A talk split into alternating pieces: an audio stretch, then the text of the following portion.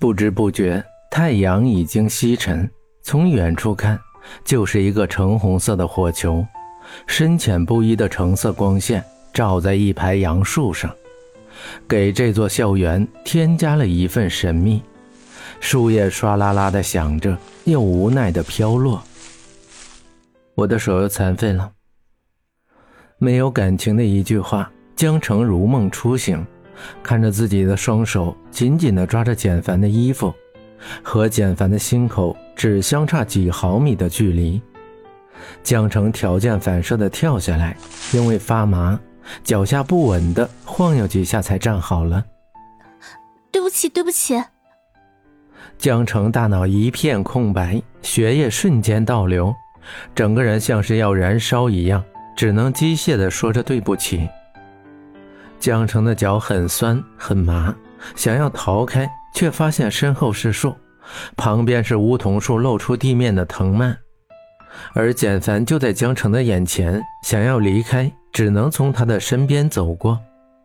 江城不知道该怎么办，第一次这样被一个人抱着，还是一个陌生的男生。可简凡毕竟帮了他，也许简凡自己也没想到会有一天遇到这样一个女生。这是你的处女抱。简凡的脚尖和江城相抵，他低着头盯着江城。嗯。江城不知道自己在想什么，只要简凡问什么他就答什么，就差没告诉简凡他自己的三围了。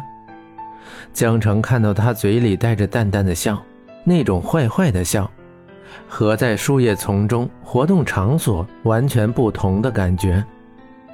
江城机械地点头又摇头，眼珠像是上了发条不住地乱转，试图要解释什么，可江城发现自己是那么笨拙。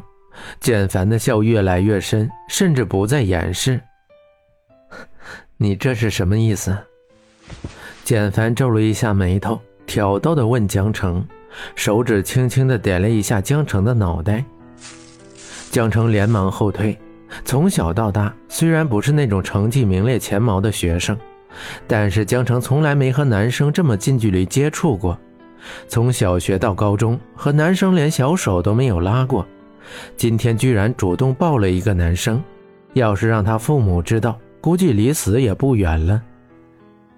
点头的意思是那是我的处女抱，摇头的意思是那个那个那个我不是有意的。江城的声音小的几乎听不到，简凡越来越近，江城的脸就越来越红，后来索性不再说话。夕阳的余晖不刺眼，但是照在人的身上，特别是简凡这种刚玩过游戏的人的身上，还有一种做坏事被人知道的感觉。江城的脚趾在鞋里面动着，嘴巴轻轻地抿了一下，深吸了一口气，才敢抬起头面对简凡。没事的话我先走了，再见。简凡没有说话，江城认为他默许了，本来就是江城和他又没有什么关系，走的时候打个招呼出于礼貌。现在他们又要回到各自的轨道了，江城希望这辈子都不要再见了。这件事情随着主持人那句结束语也就应该结束了。江城一路小跑离开那个他一天遇到简凡两次的地方，心跳声伴随着周围的说话声，江城感觉大家都在议论他，连上课他都觉得不自在。何璐叫了他几次他都不愿意说话，江城恨死何璐把他推上台这件事情，如果不是何璐，江城不会认识简凡，也不会那么难堪。一觉醒来，昨天的噩梦烟消云散，江城呆呆地坐在床上，慵懒的不想起来。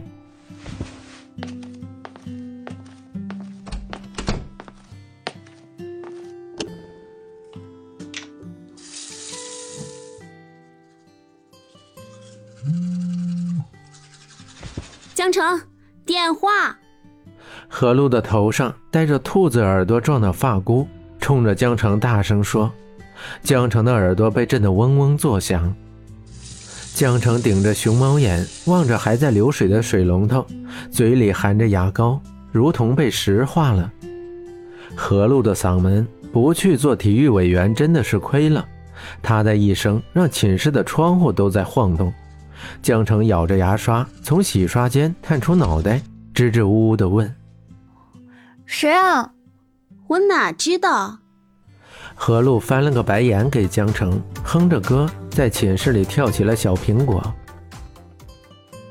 江澄顶着经过一夜钻被窝的潮流发型，穿着 Hello Kitty 的睡衣，拖着拖鞋去接电话。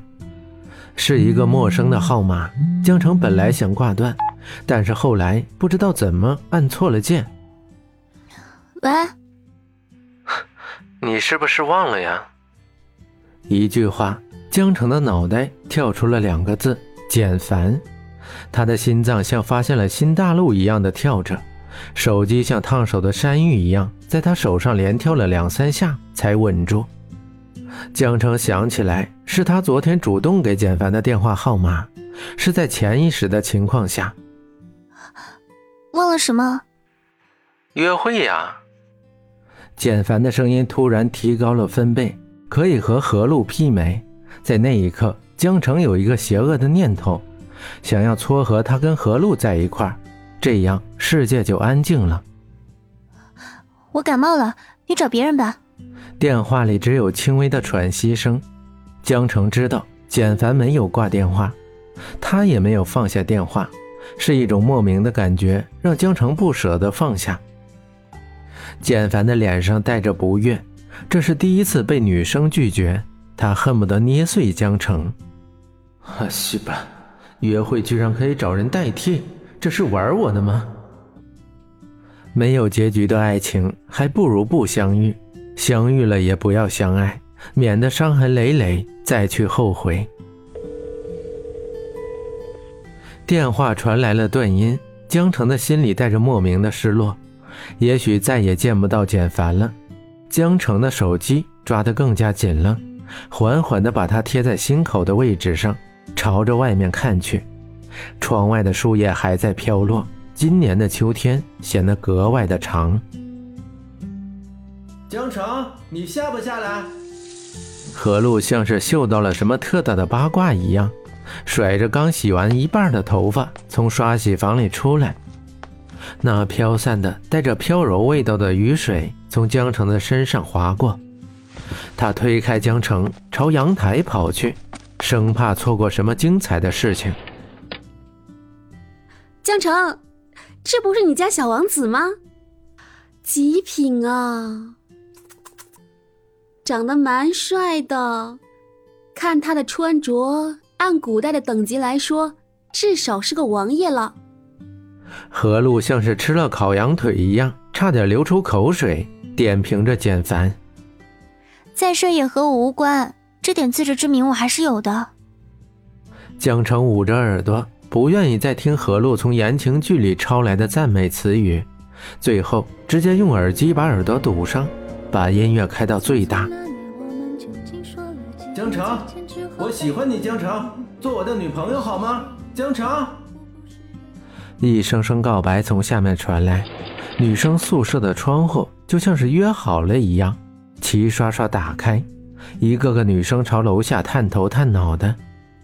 亚麻色的离子烫乱中带着潮感，丹凤眼，高鼻梁，薄唇，黑色的风衣让她看上去多了一层的神秘，比例性感的身材，江澄，你走狗屎运了。